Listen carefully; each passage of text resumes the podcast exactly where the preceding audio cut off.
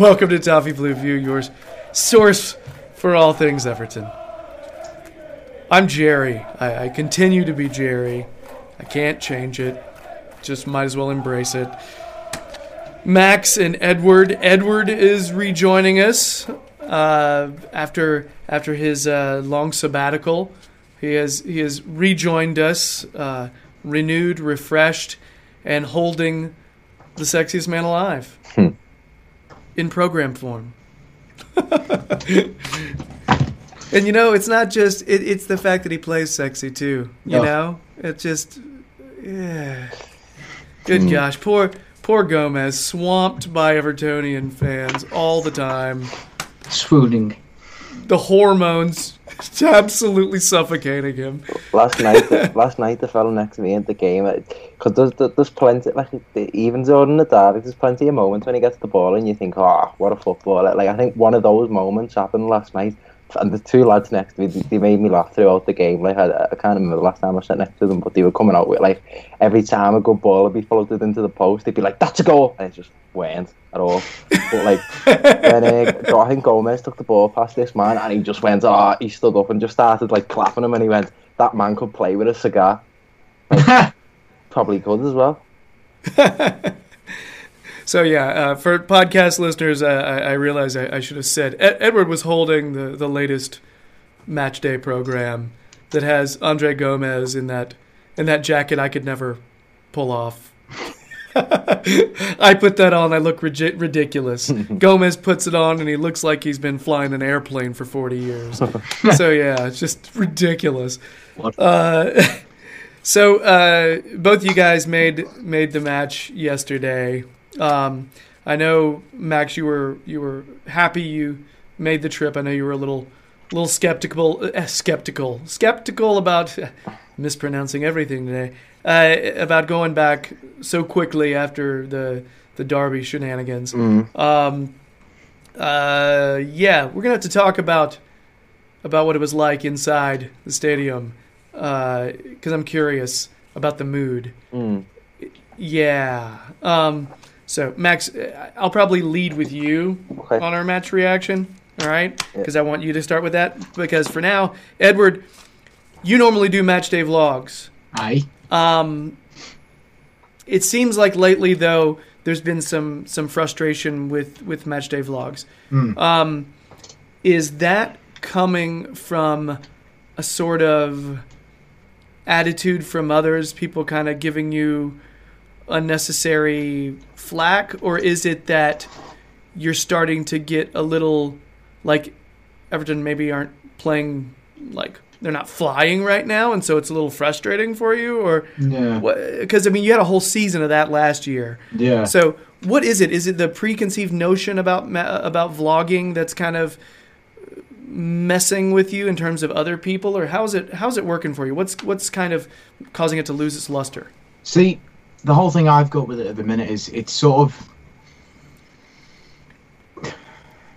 there's this whole thing with people using the vlogs to make views and that. I mean, the reason I perfect I purposefully started doing it was because you know I did it to get my confidence up. I did it to basically show um, obviously a match day experience, which you can say a lot of people want to do. Um, however, the notion that a lot of fans seem to think to have, and it's a very similar sort of age, or in terms of like view that Evertonians say would have towards me or anything like that, um, Oh, or just in, in any general motion. But there's the sort of this idea that everyone's got the camera on them for 90 minutes, recording an entire game or just recording their reaction and doing it just mm-hmm. for views and that. I'm I'm not. I'm doing it because I want to do it. I want to do it because you know it's helping in terms of like channel grow. Yeah, all right, it does get views in, but it's it is just there for fun.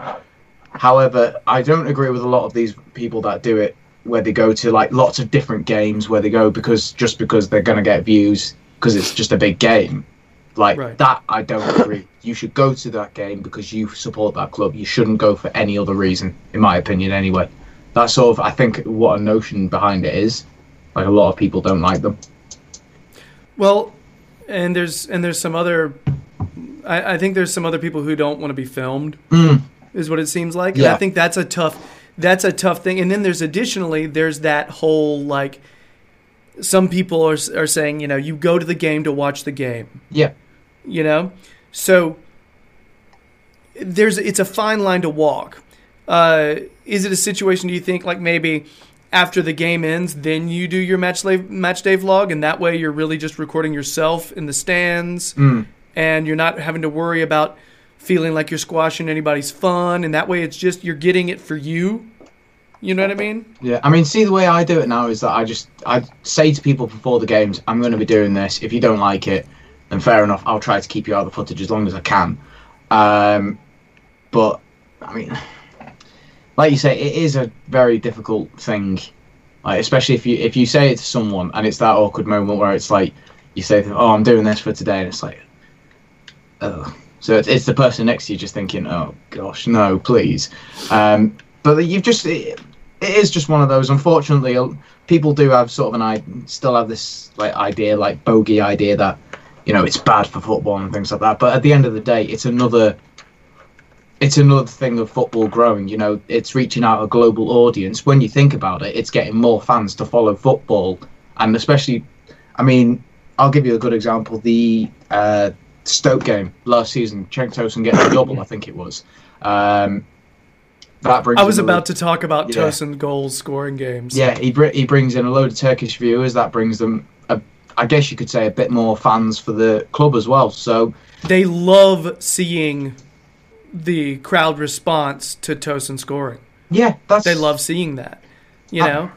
And actually, one thing I will finish on: fans, especially Everton fans, complain about the fact that people have their phones out and you know they're talking to the camera and that. But then you think about, you know, that's the problem. You know, we shouldn't have our phones out at games.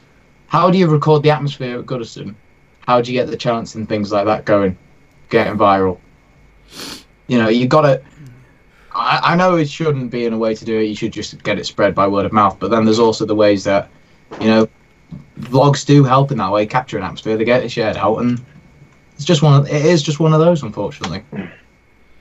I'll say from my experience, I like those kind of things because I'm actually getting a, a, a tiny taste of a match day atmosphere, which I don't get very often being in America and not having a lot of money. so so yeah, that's just that's that's why I appreciate things like that. Um, however, doing it in a way where you're respecting other people and other match day goers, I mean, I think Max I, I, I think that's a that's a key thing for you, right? In terms of doing it to where you're respecting other people at the same time. Um, I, uh, there's a time and a place for everything, isn't there? Really. Um, Mm. that it's not my cup of tea. Never really has been. I'm, uh, you know, I'm an avid spectator of the game in that sense. Uh, unless something really pretty cool is going on around me. Like I, I filmed the uh, the Rooney pen at Anfield last season. I mean, by no means was I vlogging or trying to express express my match day experience. I just wanted the rest of the world to, to see a bunch of Evertonians go absolutely nuts. You know what I mean? But hmm it's not my cup of tea, as I said, at the time and a place to whip your camera out and record something. But uh, yeah, if, it, if, if people enjoy doing it, then, then as I say, they should be mindful of where they are, what they're doing, and um, keep it to a minimum as much as they possibly could. I'd suggest. Yeah, and I think there's a way to do that. I think there's a way to to walk that line.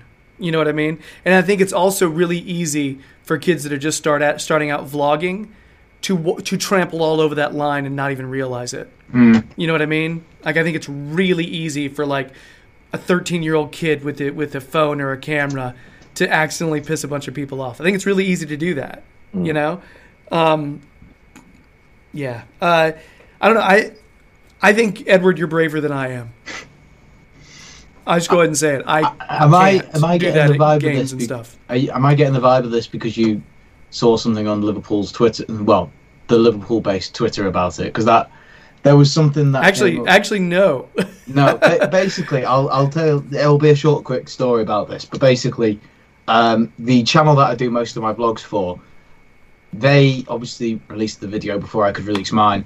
Uh, Liverpool fan basically video records it from his phone of this exact moment where I've literally just got out, like my phone ready to say something, um, because it looked like it, it was literally the final seconds of the game. It was just going to be a, okay, we got a draw, nil nil, great. And then you see a blue flare going over my shoulder. Five seconds later, not even joking, five seconds later, Van Dijk hits the shot. Everybody goes, way! And then they score. And it's at that exact moment, catches it on camera, and Liverpool, a Liverpool fan puts out on Twitter, not expecting anything. My face was then on most Liverpool fan pages just because of that exact moment where they celebrate, where Evertonians celebrating with a blue flare on the pitch, and then That sounds like shit luck for you. yeah, yeah, You know what I mean? Because if somebody's gonna throw out a flare for a draw, What dickhead throws a flare before the ball's got, even gone out to play? Like the, the game wasn't. Why, it blows my mind now. yeah. Absolutely blows me mind. I think that's, yeah, I wouldn't sweat that one, Edward. That's not you. No, no, no, no, no. I was just um, That's not you. Yeah, it's just unfortunate that your face gets associated with it, but yeah, yeah, yeah, it's a thing. one of those. All right, so I think the uh, the overall consensus here is that uh, vlogging very difficult to do, and very difficult to do it in a way where you're getting what you need to out of it, uh, getting what your viewers need out of it, but also respecting the people around you. That is the fine line. Difficult art, my friend. So, good luck with it. Like I said, you're braver than I am. I I couldn't. I couldn't. I'm so easily like socially awkward. I'd be like too like like in my own brain like oh that person over there is looking at me weird. I don't think I can do this. Yeah, yeah, so yeah. All right. Yeah yeah. So uh, for the podcasters out there, um, want to go ahead and summarize what's happening on the show today. Um, uh, we'll be starting with the Newcastle match reaction because that happened. That's pretty much our reaction. Uh, then we'll go into a Watford preview, starting 11 segment, and then we'll do. Uh, I believe this is going to be Edward's first competition uh, of If You Know Your History. You've the done a FIFA Everton one, based- hasn't? Huh? Remember we did the FIFA one? I'm, yeah. Oh, there was a, Number oh there was a FIFA one. Number That's two. right. That was uh. So it's his first one in a while. Then Mm. you know, can't expect my brain to remember everything, guys. I mean, really. Uh, Nice no, uh, yeah, yeah, backpedaling. Um, but uh, if you know your history, the Everton-based quiz segment that pits Edward versus Max in a Toffee's cage match of wit and might. I worded that wrong, but it'll be okay. So, uh, on with the match reaction. Guys, I'll flat out, I'm just going to start this off. That felt like a loss. Yeah, yeah.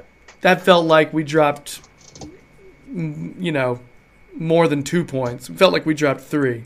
That that was bad, especially since Arsenal and United drew. We could have gained a couple more points on the Arsenal. It's just some not a good. Yeah.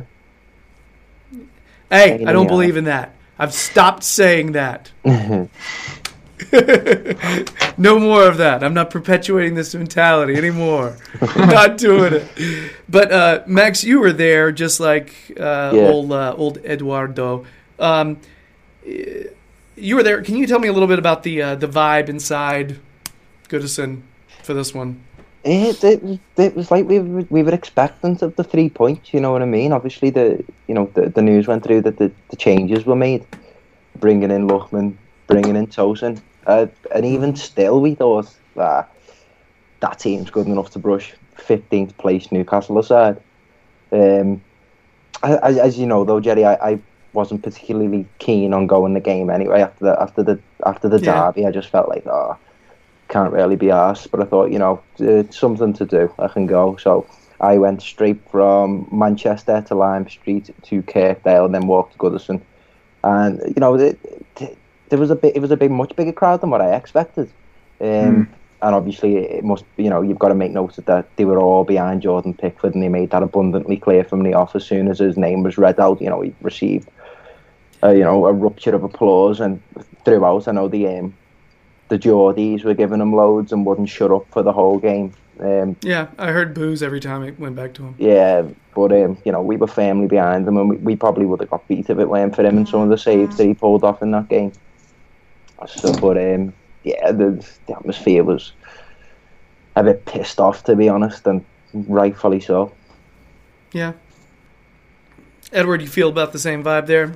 It was one of those. It was expecting it, and so obviously high expectations lead to big disappointments. And unfortunately, it was the first ever time I've missed kickoff in an Everton match, so I'm never doing that again So it's your fault. I do apologise. but um, no, I think um, obviously, obviously, um, like I say, it was massive expectations for the fact that we should be winning the game, um, and obviously it's like all this attitude of oh, it's you know, it's only Newcastle. So obviously when they when they go when they go ahead, then you're obviously feeling that sickening mood of oh god, this is going to be another Huddersfield, and turns out it was in the end, unfortunately, and That's what it felt like. Yeah. It's how, it's how it looked on the pitch as well. You know, we were talking off camera, and this, this there seems to be this obsessant need to fire crosses into the box against really tall centre halves that are going to have the beating of Richarlison and Tosun every time. It, Mm. it is really quite frustrating, and I don't mean to sound dramatic when I say this. I'm just getting, you know, just getting it out my system, but it did feel a bit like Martinez, where we're kind of chasing that last minute goal, and it, it, it wound me up because I genuinely Second feel- half really felt like that. yeah, I I genuinely thought, you know, this quality, you know, this team we've got on the pitch has the quality to unlock Newcastle. Um, you know, we created the chances. We had so much of the ball, so many crosses fired in, and it just didn't work. Um, and there were a few poor performances as well, which I'm sure we'll we'll touch on. mm. Um, just poor, wasn't it? Do you know, I, I will just touch on actually. I reckon if obviously if we play when we play them at St James's Park, I reckon we'll win. Which is kind of the sad thing because we always seem to perform better away than we do at home. In my opinion, it's weird, don't you? Well, it's Rafa Benitez, isn't it? I think the, the last 19 played, the last 19 times we played the Rafa Benitez side, he's won 10. You know, he, he's just he's one of those characters when he comes to Goodison, no one likes him, and I just think he knows how to play us. It's one of those Um, things.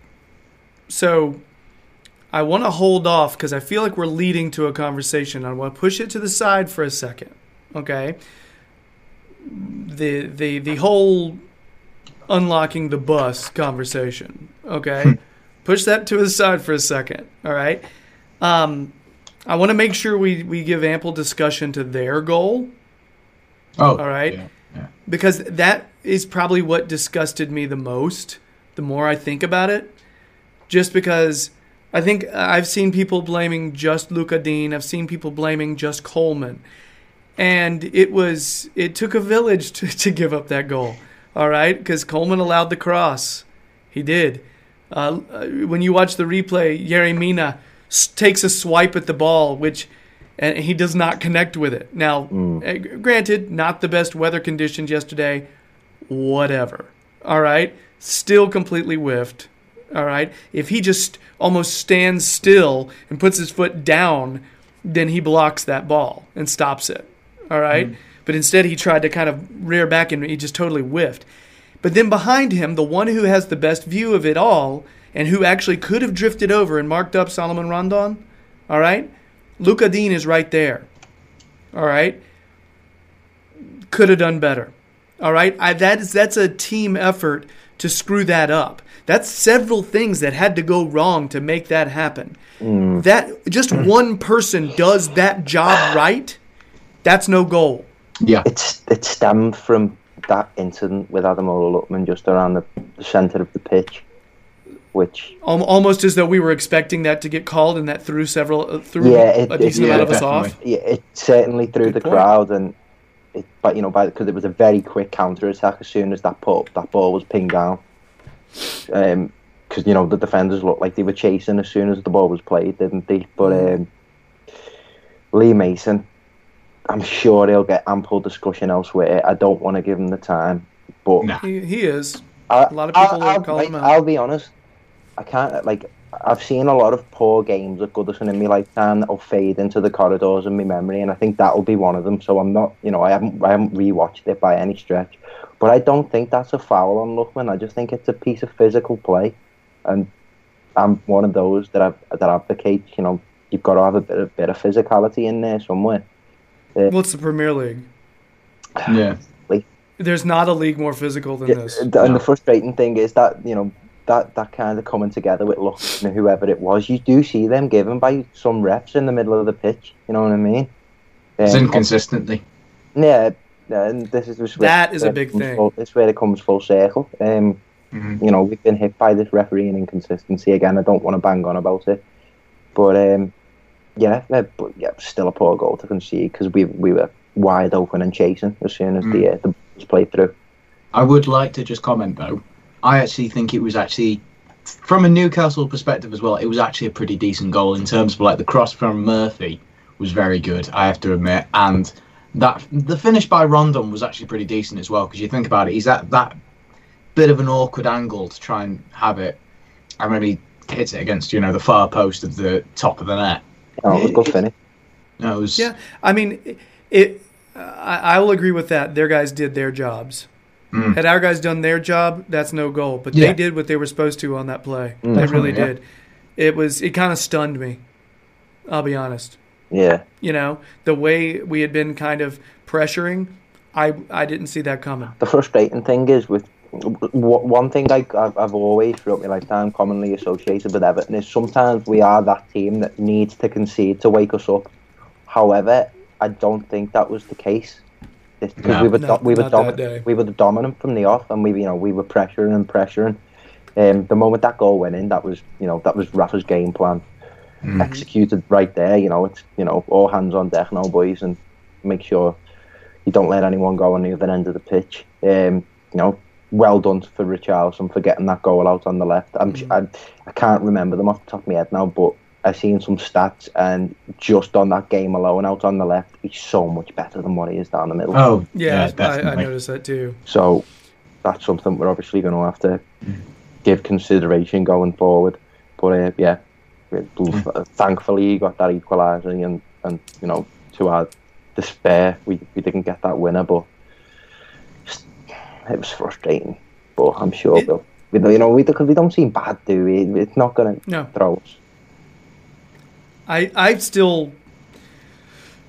Yesterday was frustrating, but that first half should have gone better for us. Mm. Okay, Yeah, definitely. it The, should the, have. the Tosun chance was summed it all up for me. I mean, it was a fantastic save by the Dubravka, but you know, your centre forward should be putting that if away. you rewatch the play, I don't even. I, I I like that keeper. I think he's a strong keeper, but Tosun puts it literally right into Dubravka's waist. Mm, I know.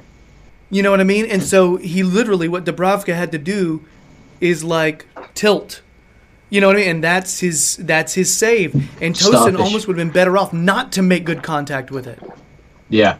You know what I mean? Because that may have thrown him off. But uh, literally, that small part of the goal was the one part he couldn't hit it in, and Joseph put it right there.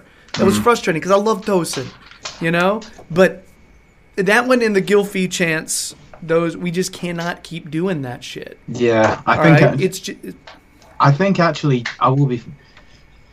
I didn't like. I don't like to say it, but I mean, if Tosun can't be scoring against the likes of these teams like Newcastle and that, and you know we don't give Don Don the fair chance at least, then maybe we should be looking at another striker. I don't like to admit it, but maybe it is. We should be looking I at think- another striker. I, I think regardless, we're looking for a striker anyway, to, because Yeah. Niasse is probably piecing out. I'm sorry to make you cry, Edward, but I, uh, but honestly, because I, I still maintain Tosun has a role in the team. If he's cool with not starting every game Yeah. and coming in like every other game every once in a while, just to kind of try to get it, grab us a late goal or shore things up, I, I'm great with him being, you know, There. Third choice, second or third choice. That's a good player to have in that position, right? I just don't I don't know completely how much he matches Silva's style though. I thought Yeah. Calvert, mm, I thought Calvert Lewin was going to come on earlier, to be honest with you, because I thought he would have done a better job than what Tosun would have, particularly you know dealing with them crosses. I, I, I I didn't don't really think the changes were any good. I've got to, I've got to be honest No. and say it. I don't think the changes were any good. I, th- I thought Bernard looked pretty ineffective in the middle. Didn't really get on the ball and work as magic. Nothing, nothing worked. No. That- this is one of those moments where I'm. s- I don't know. The idea of of Lookman when he comes off the bench, that's the benefit I see. Mm. You know what I mean? That's my. But whatever. Um, I just don't. we totally some of dominated that game. Yeah, I mean, Like, and Edward, you were talking about the stats yeah. I earlier before we. It was it was really lopsided. Yeah, I was going to say I, I saw a decent little, well, not a decent level. Uh, the stat was something like that was our highest amount of possession we've had since 2003 2004 season, with 76% of the possession.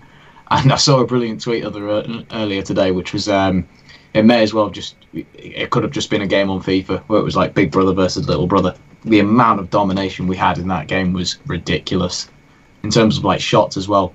And the worst thing was 20 shots, three on target. Three on target. Yeah, I saw that. Um, credit to them. Their shots, they made the most of them. They, they at least put them on target. Mm. Atsu actually played better than I've seen him play. I was expecting You him to know, get the winner. Mm. I mean, he. I mean, Pickford made a nice save on uh, Atsu's late chance. Mm. Atsu played well. He just he was clipping a lot. Of, he was showing a lot of studs to ankles, and uh, that happened repeated. I was surprised he didn't get an earlier, like an early yellow card. Uh, th- that happened often, but that was their strategy. Mm. Yeah. And this brings me around to it. Okay, guys, this is the new way to play against Everton. All right, now that we are potent offensively, teams p- bunker back, park the bus, and hack repeatedly. Newcastle game went exactly the way the Cardiff game did, except we gave that goal lead was Rafa's golden ticket. yeah. He knew, okay, okay, we've got a lead. Let's just hang back and we can just coast through this. Mm. All right, and that's, I mean, that's exactly, but that's that's what that's the way teams are playing us now. Overly physical, overly defensive, and they're just sort of. It's very much the way we played sometimes last year. Mm. You know, and I can't really completely blame them because they're doing what they need to for points. It's it's it works Yeah. often True. you know um, but it's frustrating uh, so this leads me to we had a, a discussion recommended by a viewer slash listener i think he, he normally watches the videos named peter james needham he tweets often uh, but he asked, uh, he said, Hey, Jerry, in the next pod, please fully address the fact that we really don't work in the final third and we haven't done for weeks. Ask what we can do with current players or who we need to bring in in January because he, he's clearly frustrated, as we are. All right? He Yeah. says, until we sort it out, it's a nonsense. Everyone going, yeah, yeah, we'll easily beat XYZ. No chances or goals means no easy wins against anyone. And then I saw this one as well. He said, and for God's sake, can Bernard stop slipping at key moments?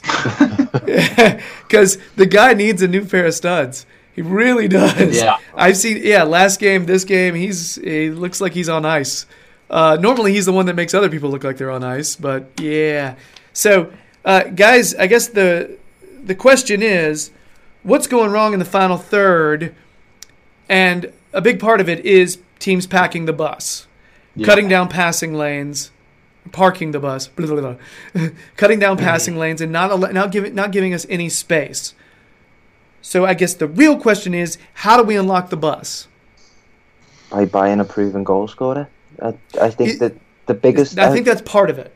Yeah, well, I, I think my mind just automatically, you know, you go through all the time that the, you know, these attacking plays that we make, and you know, they are particularly cross into the net. All the players that we have up front are typically self uh, selfless. I'd say you got Sigurdsson, the playmaker, Bernard, playmaker, and then that's where you can maybe draw the line. You know, Richarlison, you know, he do, he plays a nice few, uh, you know, pass and move balls. Walcott, mm, you know, we, we know he's not having the, the greatest foot in the greatest form of his life, and he's usually that one that plays the ball across to get tapped into the net. Huge difference. If you go a few years back, is we had Romelu Lukaku, and you knew that he was the man that was going to pull the trigger when the ball came to him. It, I, you know you don't quite know who's going to pull the trigger. I feel now because we're all. Which to a certain extent is is good and refreshing because we're spreading the goals out. but it's right. not, it's not good when you've got twenty shots and three of them on- on target. You know what I mean? Mhm. I think Sure. I think it's in a way um, the style of football now seems to be that we pass the ball into the net. You know, obviously the Sigurdsson goal being an exception, a lot of the goals this season have come from little person play, and then just a little bit of a tapping.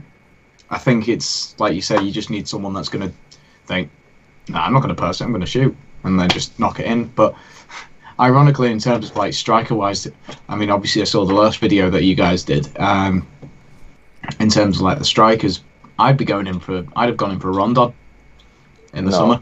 No, And- no. Here's the thing: Rondon is. I feel like if you're wanting to be top six, he's a backup striker. Mm. Okay, I don't think he's a starter for a top four, top six, top. I wouldn't even say top eight team, but I I I respect Rondon more than most. Edward. Okay, um, I, I think he's better. I think a lot of people slag him off, and and. I think he's a better player than a lot of people get him credit for. He actually seems like a nice guy, by the way. Hmm. You know, the whole situation with him, situation with him and McCarthy last season. You know, he's he seemed like a genuinely a good person. Yeah. Which that's something I always appreciate on a team. But I don't think he would be a starter, and I don't. I think right now what we're looking for is someone who could feasibly start some games and give us a different look. You know what I hmm. mean? Um, right now, the word on everybody's lips is Gabigol. All right, we talked about it last week some. We decided that we didn't think the move really was pro- was going to make sense because he seemed more like a second striker Yeah, and rather than it- out and out. it doesn't. Well, I mean, I know he's scoring a lot of goals for Santos, but it doesn't seem like he'd hit the ground running, does it? It, it looked like there'd be a kind of you know an adaptation period to the Premier League, particularly with the South American forwards, and I don't think we can bank on that at the minute. Well, here's the thing: if we brought in Gabigol, I wouldn't see him immediately as a starter. I would almost see him as a situation where where we change formation late in the game. So we take out, you know how we took out Sigurdsson yesterday, late? Yeah, we wrote, we wrote, and even then, that two up front didn't look functional. It looks so awkward when we. It was it was a bizarre, but I think if you've got Gabigol up front with say Richarlison Mm, and then whoever on the wings, yeah, I think you actually have a pretty good little G- Gabigol and Richarlison combining. You know, yeah. Um, possibly. and, and that way, I wouldn't expect him to right off the bat be playing 70 minutes at a time. I don't even know if he's that guy. You know, we also recently there's a Twitter account, I think Everton Insider, that basically said that we are potentially in for Josef Martinez or Jose Atlanta. Martinez. I, I, From I- Atlanta. I, I, Yes. go for I'd it. be, I'd be happy. I think he just guy. got MVP of the Yeah. uh, Yeah. of the season. I think. 37 goals, something like that. I mean, I know it's only MLS, Yeah, but he's, he's been someone that's caught my eye. I quite like the look He's the. Venezuelan I would get, Edward. Mm. He's the one I- I would get. No, hey, hey, no, no, I'm not. I'm not talking jive, man, but uh, at all. But uh, he reminds me of. He's just uh, built. He reminds me of Aguero in terms of the way he's say, built. Yeah, he- right. That's what we need. We need the Sergio Aguero, Sergio Aguero ilk of player who's, you know, just like a dog up front that doesn't stop and that has that physical side to him and the ability to shrug players off and slot one into the net. Uh, To be fair, wasn't that Tosun the last season? no, no, it wasn't. I, Ish. no, Every once in a while. I mean, he could shrug off the defenders in that, but no. I mean, This- I- This guy's. This guy. The thing about this guy is he's much, much quicker than Oh, any yeah, striker we have. Mm. yeah, I'd be going. You know? He is he is slippery. He's smart. He's opportunistic. Um, I've seen him score a lot of goals. I've watched a decent amount of MLS this season, specifically watching him because we were connected to him like last season or in the summer or some. We were actually connected to him before. I, I think if we buy him, it would be this January because their season's going to be over. Yeah, They're Yeah. actually hosting the MLS Cup this Saturday. If you want a chance to watch Jos- Josef Martinez, you watch this Saturday. It's 8 p.m. Uh, Eastern Time in America, so that's going to put five hours before that for y'all. Maybe a bit late for y'all. I don't know. but regardless, I'm going to be checking him out because I'm curious. Yeah. Um, as you say, MLS not really the proving ground for Premier League, you would hope they have a, uh, kind of a someone else in between, a, Yeah. a, a, a stay somewhere else in between. But I still think he's he gives us a different look, speed, quickness, and you need players like that. I think Gabigol would help would have helped us unlock that defense yesterday. Um, it's these and something else that I haven't mentioned. We need a backup for Sigurdsson. All right, we don't have right now. It's Kieran Dowell, sort of, and it's sort of Tom Davies, maybe, but we don't have that attacking s- that That's center it's attack. ridiculous. It's ridiculous. And so, Consi- I mean, uh, look at we're- last summer, like the other summer, and we just Yeah. brought, we brought- brought them all in. brought them in Yep. loads, and now we We didn't bring any of them in though that could help us unlock uh, unlock the bus. No. And that's the thing because Sigurdsson, although he's clever, smart, he's not super quick. We need that center attacking mid who's going to, with quickness, almost like a Bernard, except somebody who, does, who doesn't feel more at home on the wing. All right, and this uh, I, I I'd be curious to this this was it Hans Hans Wolf Wolf from Austria who plays for Red Bull Salzburg. We just got linked with yesterday. That's a good young player who's going to be okay coming off the bench, maybe Yeah. you know um, but that's I, I, I still don't even know if he's the same the same quick type I, I I don't want to say a David Silva type but a David Silva type yeah. you know what I mean somebody with that quick who can create those quick little passing I th- feel like we let, let Bernard drift into the center with the intent of that happening some yesterday Yeah. See, the only the only thing I have with um, us buying players and that is the fact that I feel like it could be just another Tosun situation. You know, he'll have a good six months or so in the second half of the season, and then it won't happen again. But then he'll need a month or so to, you know, get himself adjusted to the Premier League. Which is why I think if we go for anyone, we need to get someone from the Premier League. But if not, then we'll have to stick with what we've got, unfortunately, and then just try and work around. Because you know, what's the point in spending a load of money on it if it's not, you know, we could be putting all our eggs in one basket instead of trying to work with what we've got, in a way. Uh, that is usually the quickest return, quickest turnaround you're going to find is a Premier League proven player. That's Yeah. very true. That's a lot of times that's instant. They they know the league. There is a benefit to doing that, but you usually are overpaying. Yeah. Um, and there is the idea that some teams don't want to sell to their competition. I see people uh, saying that they want Callum Wilson from Bournemouth. I know he's a he's a good little player, but if you're grappling with another team for position in the table, are you going to sell directly to them? nah. Like if I was if I was Eddie Howe, I'd be like, uh, I will leave if you do this. You know what I mean? I'd be pissed if they even thought about it. Um, and we would overpay there, big time. So, uh, yeah. So basically, let's talk really quick. Unlocking the bus against a team like that yesterday, just to kind of directly address Pete's question here we kept on trying to force things wide and and cross in. We we started off the show talking about this. Uh, Max, you mentioned that uh, in the intro for the pod. I'm not sure if it was in our in this video, but uh, or in this segment, but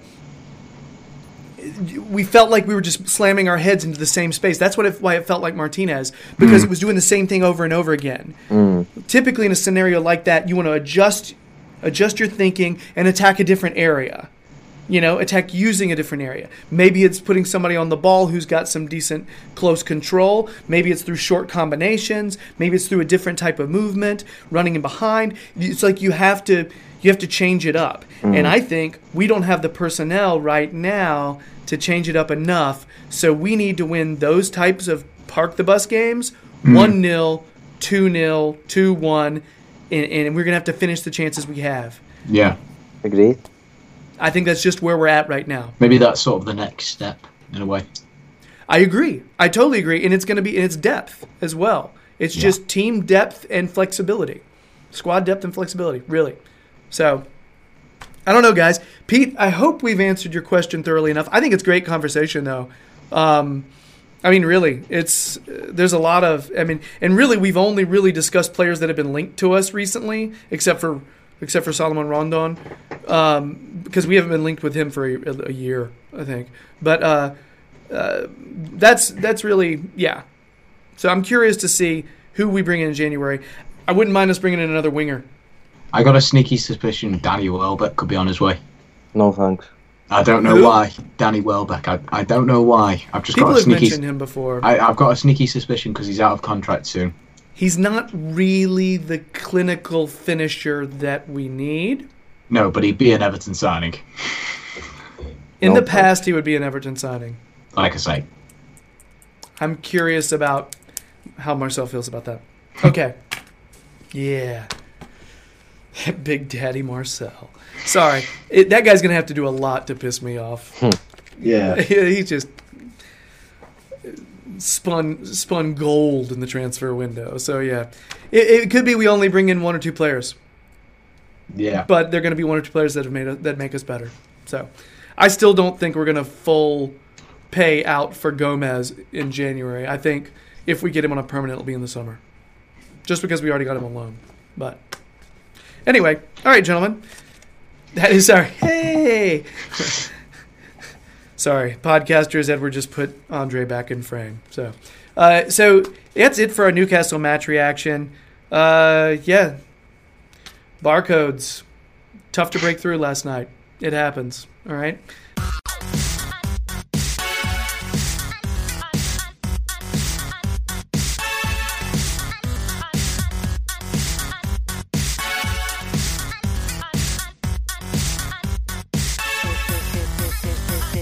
So, guys, uh, we have a preview uh, we, because because we got a match coming up.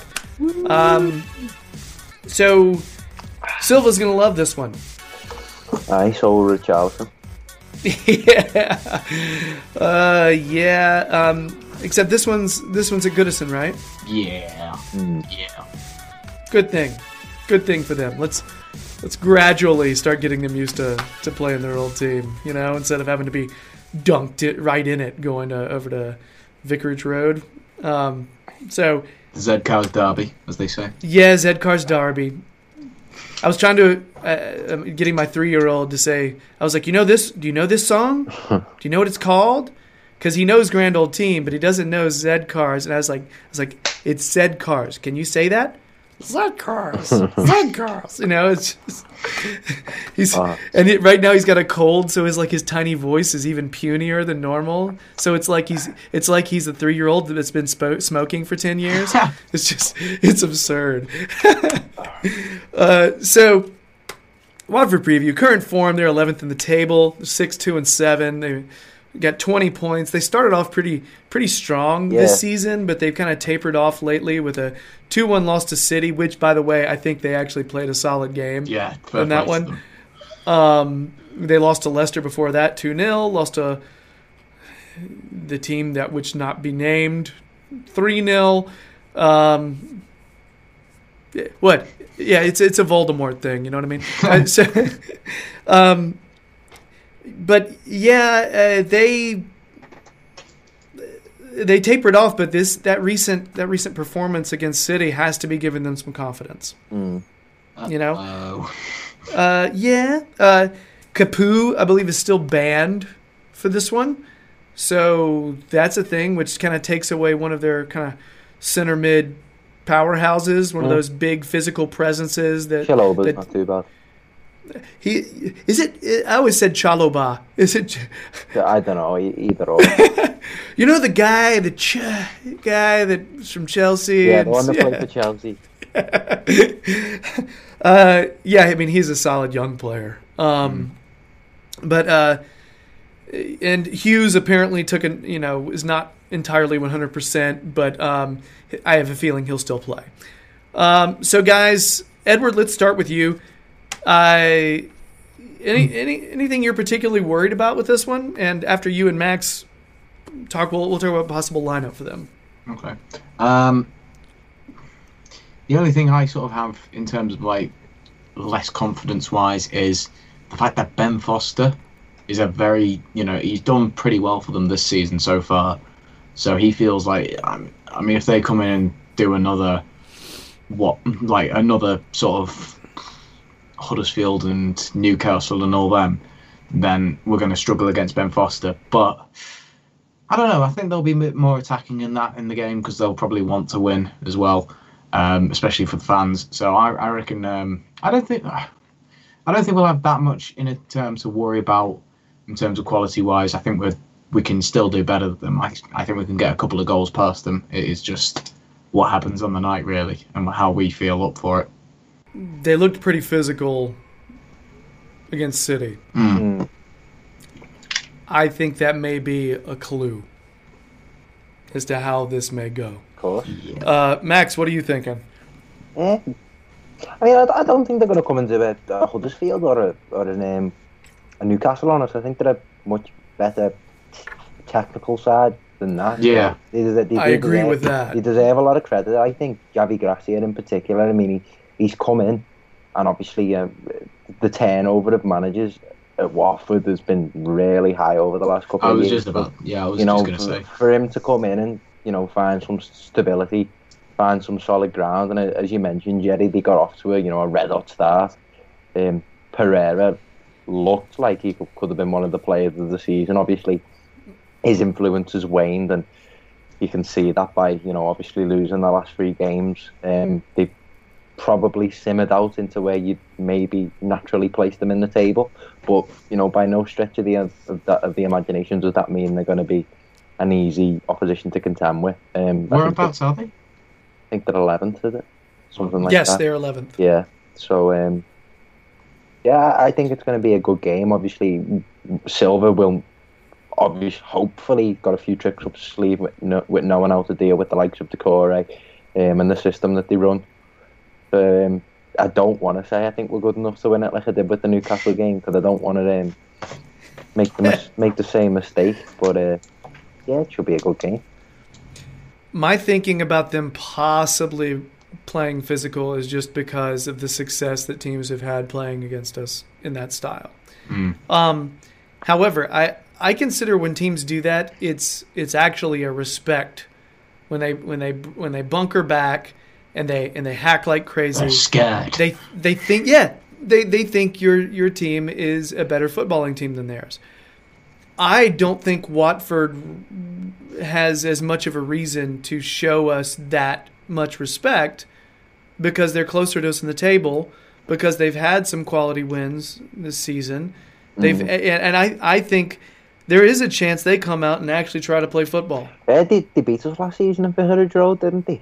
Troy Yeah, Deeney, I was there. Ah, that, that, Yeah. that, Yep. was, that was a sickener, that one. I remember that game.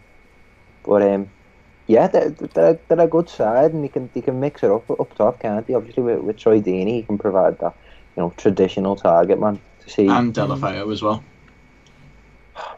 I, wi- I still wish he was at us, to be honest. I Yeah. think he'd be brilliant in this team. I, with this team, you're Mm.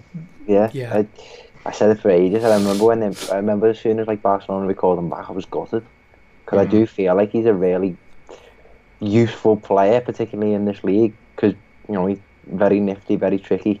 Uh, may may have not lived up to the hype that you know what we had for him, but still, yeah.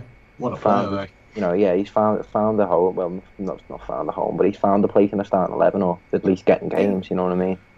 which is nice. Um, I don't know if he's going to start. No, Uh, research I'm checking out infers that he'll probably come off the bench. Um, but Mhm. really, really, that's pretty ideal situation for him. I always felt like he was really potent off the bench, um, and actually just on those tired legs. When I mean, he's he, he's quick. He's really quick. He's their um, version of Lookman, basically. Yeah, essentially, I think that's a fair thing to say. Somebody who comes off the bench is is not afraid to take people on, and it's it's a little bit jarring when somebody comes in with that much confidence on the ball. Um, yeah, um, possible lineup. They are, you know, Foster. He's a good keeper, experienced. Um, uh, on the sides, I think you'll see Ki- Kiko Femenía and Holebas. Uh, and then in the center, Cathcart and uh, maybe Kabasele. Kabasele. Um, then uh, Chalobah. or how- however you say it. I've got no time for fancy Cha- pronunciations at the moment. Chalobah, you know, I, I always just say Chalobah just because it sounds uh, phonetic. Um, that's not always right, though. Uh, Doucouré, who is a hell of a player. Mm. Um, Hughes, uh, Pereyra, Success, and Deeney. Um, could see Deulofeu coming off the bench. Could see Andre Gray coming off the bench. Ooh, that would have been a fun one. Yeah. So, um, and again, uh, I feel like the the concern areas are their entire front line and Doucouré. Yep. Mm. I think Doucouré got their goal against City. hmm I feel I feel Um, like we'll be a lot more apt to deal with Troy Deeney's presence in the air this time around. Though. Oh yeah, definitely. I agree. Especially with like the tall centre backs that we have. I can agree with that definitely. We'll see. Um, yeah, uh, Watford is a solid squad. I always keep up with their results because uh, I don't know. We, we there's actually been some decent Watford supporters that actually comment on our videos sometimes when they, you know, and uh, so uh, in a sense, I always keep up with them because you know I I want them to do okay. But lately, this season, I'm thinking right now they're one of those teams that I want to lose points for us in the table. You know what I mean? Because they are better. I feel like they're a team who's, you know, maybe a anywhere from I could see them finishing anywhere from eighth through twelfth. Yeah. You know, I don't think they're worse than that. A Mm. bit really under don't. par under any other of the other like seven teams, but they could still do it. Yeah. Um. So yeah, Watford's one of those teams where I keep and I, and I hope they drop points because I feel like it always helps us. I want to stay on top of those teams. Leicester's another one of those. I want to Hmm. stay on top of them. You know. Um. Anyway, we need we have we have to have prediction time. Edward, you want to give us your patented double prediction? Um, I'm gonna say mm, I would go with my with my feet. I'm gonna say we're gonna get three one. Yeah, three one. I reckon both both in agreement. Both in agreement. Three one. That sounds like a pretty grounded, pun intended, uh, prediction. Hey, I'll get my coat. Um, so, uh, Max, what do you got? Prediction Two one, two one. Who wins? the Blues. Yeah, I I'd just like to clarify that. What'd you say? just like to clarify that was mine as well. I wanted the Blues to win. Okay, yeah. I've got one nil Blues. Ooh. I'm a little concerned about our our goal output at the moment. I think we still can score goals, but right now I think our confidence is a little is not sky high in terms of get finishing those opportunities and being clinical. Yeah. So I still think we can score goals, but all right. Well, that's three win predictions, um, which sometimes spells trouble. Mm. So Ah, let's well. hope uh, the Newcastle match was a reality check. I think that may be the that that may be the way I need to consider that game. Yeah. Anyway, okay, so uh, that is it for our Watford match preview. Uh, stay tuned for a starting eleven segment where we'll actually be talking about starting eleven.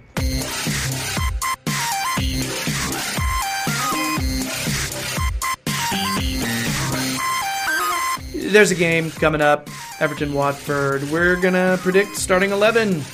What's Marco gonna do? Maybe he should listen to us this time. Eh, Marco? Huh? Um, let's start with Max. Max, uh, what do you think? What do you think is going to happen? What's what's he going to go with? Because you know, with the, when these festive, you know, when these December fixtures start up, it's so tough to predict.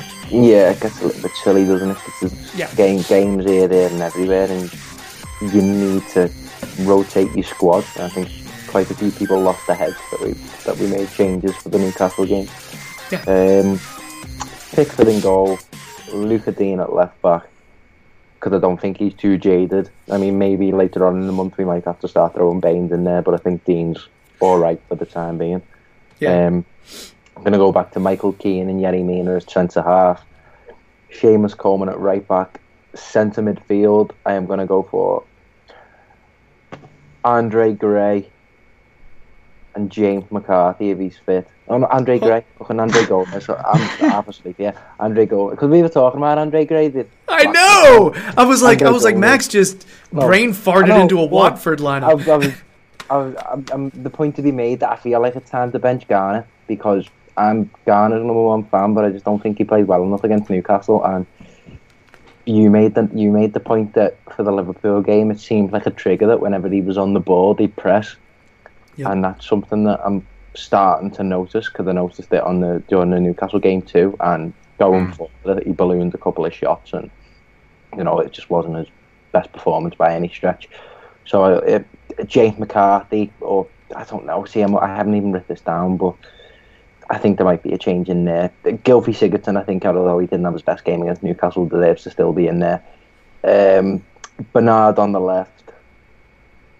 Oh God, you really shouldn't have come to me first, Jerry. I did not write this down. Really. um, no, Richarlison on the left because he's done so well. Tosun on the through the middle and Walcott on the right. These lineups get spicy. You know, there, there was a stretch stretch there where it was like me, Max, and Terry, and it was like we're just all picking the same team. Mm. You know, it was all the same team. Maybe one name was different, and that was it. And so, but I think we're all going to be different on this. I do. Eduardo. Hola. Hola. What do you got? Um, well, I think I'm going to have to go with the obvious and goal, Stekelenburg. No, I'm joking. Stack. Uh, the stack. yeah, of course. Uh, Jordan and goal. Then I'll say. Oh, do I go different? I, I'd be tempted to say maybe Baines. Go in for Digne instead.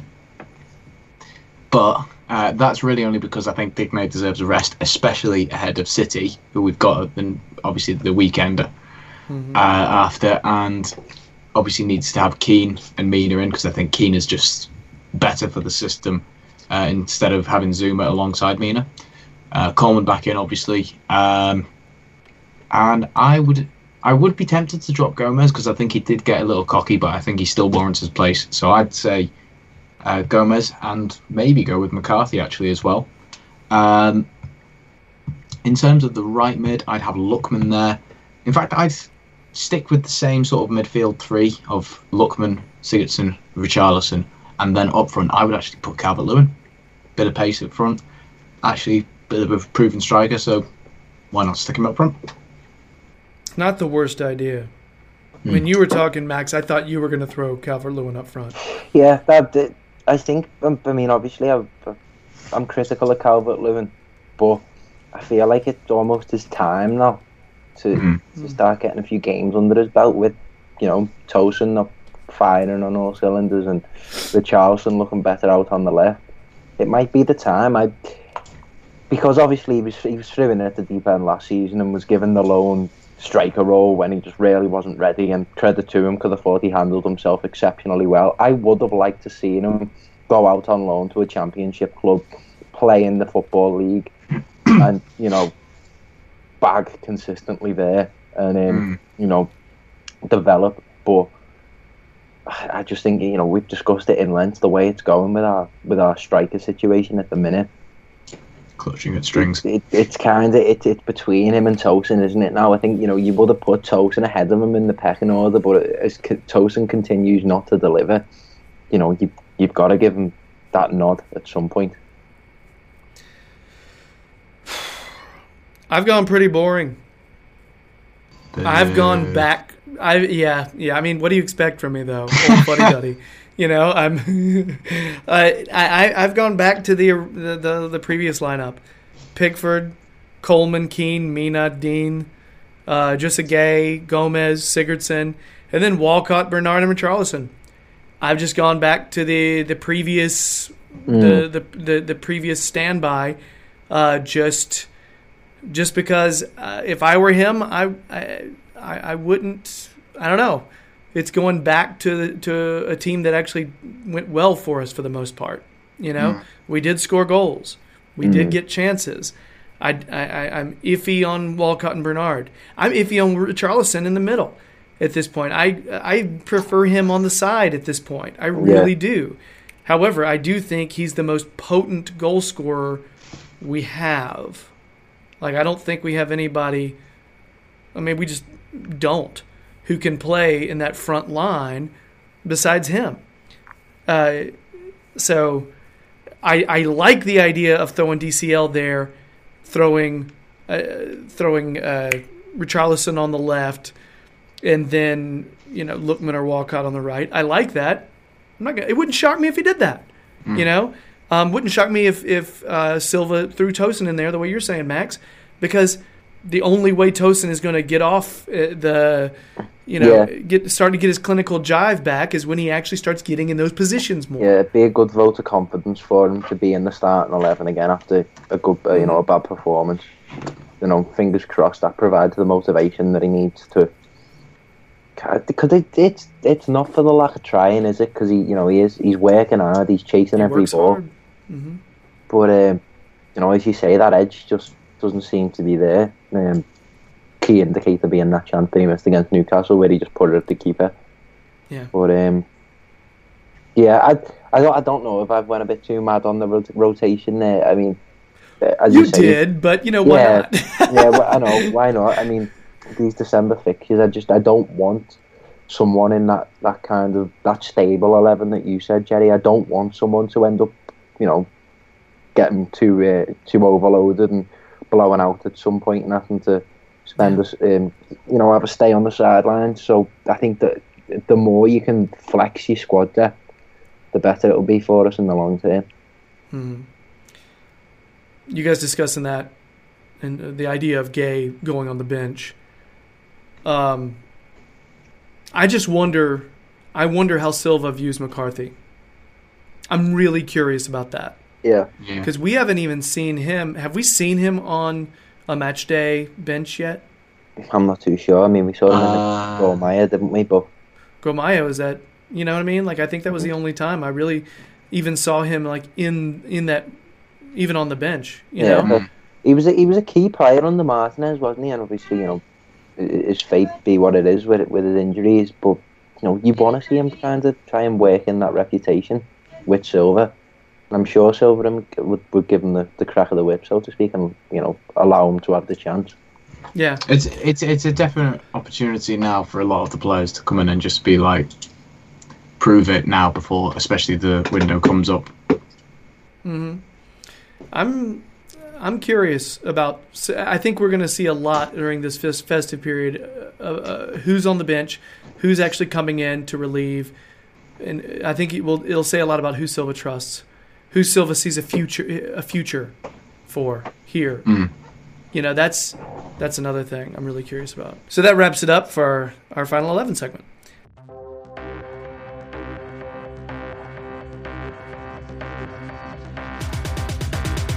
Ladies and gentlemen, boys and girls, children of all ages, it's time for If You Know Your History, the Everton based quiz segment that pits Edward against Max in a uh, cage match of Toffee's wit and might. Um, this is going to be a penalty shootout style quiz, so essentially what's going to happen is uh, we'll ask a question to one of these guys, and the other one will get a chance to block. Uh, and then we'll flop. We'll flip flop. All right. It'll, and then we'll give the other person a chance to answer first. And then the other person will get a chance to block. All right. A total of four questions. If we're still tied after four, we go to a tiebreaker. All right. So that's how it's gonna work. Uh, if you guys have any questions, I don't care. All right, gentlemen. This is our coin flip. It's uh, it's not a coin. It's a memory card. There you go. Heads and tails. Edward is going to call it Max. Ready, Edward?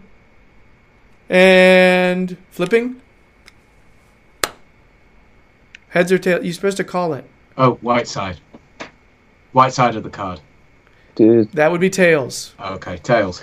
and it was heads. Ah, So one of those times where actually not calling the coin toss, and someone get he- heads actually won it for Max there. Max, there you go. Maybe you should start calling heads next time. hmm. you might actually get it right. So, so Max, first or second? Do you prefer to shoot or save? You oh, you want to save? yeah, I know this game. Do you now?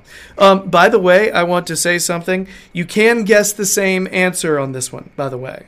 Okay. Okay. I don't know what it means if you're both right. Oh. Great organisation, as always. From the Toffee Blue. That's right. Uh, so, uh, Edward, Yo. your fir- cue intense quiz music. There it is ramping up. There it is ramping up. There it is ramping up. And there it is. Okay. Edward, your first question. What was Aaron Lennon's first squad number for Everton? Um, I'm gonna say number twelve. Edward has said number 12. Max, 25. 25. That is a a block for Max. Dang All it. right. Because his squad number was 25. And if you had any kind of doubt that Max didn't memorize his squad his squad numbers for 2 hours every morning, there's further evidence. Just what he does. Max, hmm your question, how many appearances did Joel Joel Robles make for Everton overall? Oh, God. Um, I am going to say 60. 60. Eduardo, Forty-three. 43. Max has scored because Joel Robles made 65 appearances for Everton. 62 starts and 3 sub appearances. Oh, Yeah. of course. He, he was a Right. good backup keeper, wasn't he? Yeah. Yes, he was. Yeah, he was. Um, just wish he would have been happy being a backup keeper, you know what I mean? um, okay. Are you ready, Edward? Go on then. Shoot. How many goals did Steven Naismith score for Everton in the 2014-2015 season? Um. Six. Six. Hmm. You want me to That- reread it, or you got it? That's the season where he got the perfect hat trick against Chelsea, no? You're allowed to give me that clue? No, no clues, no. Uh, I am gonna say eight. Eight. The correct answer is nine. Oh, So that surprises me. That. Max with the block there. So unless Edwards somehow figures out a way to get an additional question added to this, Max has won. But let's ask this question anyway. Max, how much did Everton pay for Shani Tarashaj from Grasshoppers in the t- January 2016 transfer window? Me and Tom were having a little uh, laugh about him when we did that little recording the other day.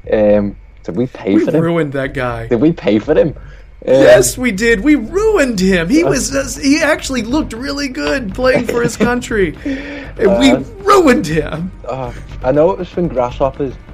I'm gonna say uh, four million. Okay. Max says 4 million. Edward. Seven hundred and fifty thousand. Oh wait, was that what they sold him for? No, I'm gonna go for it. Go on. I actually think that might be what it was. But anyway, uh, it was 3 million. I knew it was a couple. So, uh, Max has has had a has had a pretty good day here. All right, Edward. I'm sorry, but it looks as though Max has won the right to choose the tune. I have a tiebreaker question here, but you know what? I'm going to hold on to it so Quizmaster John doesn't run out of questions. um, plus, it's about Oumar Niasse, and I don't want to make Ed cry. Pobrecito Eduardo. Uh, so, uh, Max, congratulations. You today you know your history. Yeah. Um, I'm I, I'm anticipating what you are going to pick as a track to close out because this may actually get me to listen to something you were telling me to listen to on Monday. and it'll So- get, and it'll put me in the mood for going out now. So I'm I'm loving it. Okay, what is what is your uh, what is your your pick? There are plenty of songs that I could choose, and plenty that I will choose over the coming months. I'm gonna get the ball rolling with "Don't You Worry, Child" by Swedish House Mafia. Good song. Good song. Don't you worry, child, by Swedish Chef Mafia. House Mafia. I just like the idea of Swedish Chef Mafia, Mafia being somebody who's got a lead singer like the Swedish Chef from the Muppets. I play the, the role of, of uh, you know old fuddy duddy really well. Just saying, you know, uh, why are you picking? Don't you worry, child. Why? Well, one because I love Swedish House Mafia and I've listened to them since I was about 11 years old. Two, because they're finally reuniting at Creamfield this summer and I'm going. And three, because Don't You Worry Child is probably my favourite song out of them all. Although, although I probably I love them all. You know what I mean? But um, it's a nice one. Give me give me a, a little prep into like it's not really one of those we're we're we're listening to for lyrics, correct? It's just No, one that just sounds like, badass. You know what? Right? No, I wouldn't say that. If you if you're looking for one that just sounds badass, listen to Greyhound. Greyhound's like no lyrics and just a badass song. But like Okay. the lyrics are "Don't You Worry, Child," like you know what? If you're ever having a bit, if you if you're ever having a bit of a wobbler, stick that song on, listen to what's being said, and you'll be all right. You know what I mean? Yeah, I will be honest. When you won, Max, I watched your fight, fl- your face light up. Yes, because I'm just You know, because it was like, oh, oh, I get to pick this. Yeah, because I completely forgot. I completely forgot that like uh, we were gonna do the quiz. I was like, oh yeah, I said last week that if I, if I win, I'm gonna start get, getting the ball rolling with the Swedes. And uh, yeah, I, I think it's just don't you worry, child, the appropriate one to get the ball rolling with. And uh, I know my dad likes that song too. So yeah, Your dad is evidently way cooler than I am to have heard of this. I'm excited though because this is when I hear you guys' optimism toward this, I'm like, okay, this has to be badass. Okay, this has to be great. So. I'm excited about this. Three of them, they're just heroes of mine. You know what I mean? Right on. Okay. Well, uh, as we uh, as we close out with some Swedish House Mafia, uh, it's time to end. Uh, it's, it's been the this is the end of the really big show. Uh, podcast listeners, thank you very much. We sincerely appreciate it. Please subscribe to the Toffee Blues podcast. Uh, it, rate it like nicely if you wanna, A- and uh, yeah, you can leave a kind review. I mean, why would you not leave a kind review? Um, if uh, also if you haven't, if you have this this sick desire to see our faces, check out the YouTube channel. All right, uh, yeah, Toffee Blues YouTube channel, uh, creeping up on 1,400 subscriptions, so you you too can be one of those. Um, please check out uh, Edward's YouTube channel as well, Jam E James.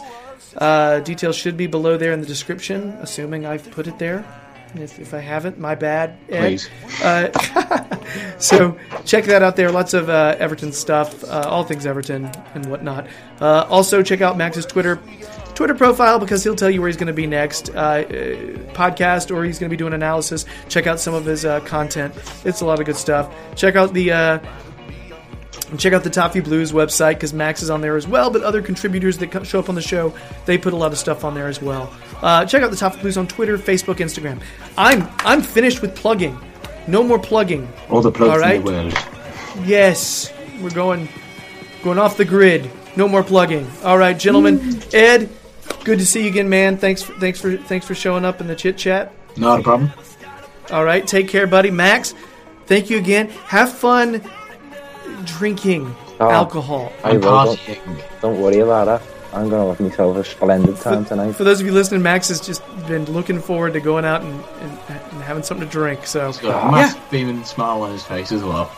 yes, yes. So, thanks a lot, guys. I appreciate it. And uh, for you listeners out there, COYB, let's get some three points coming up. Thank you. Bye bye.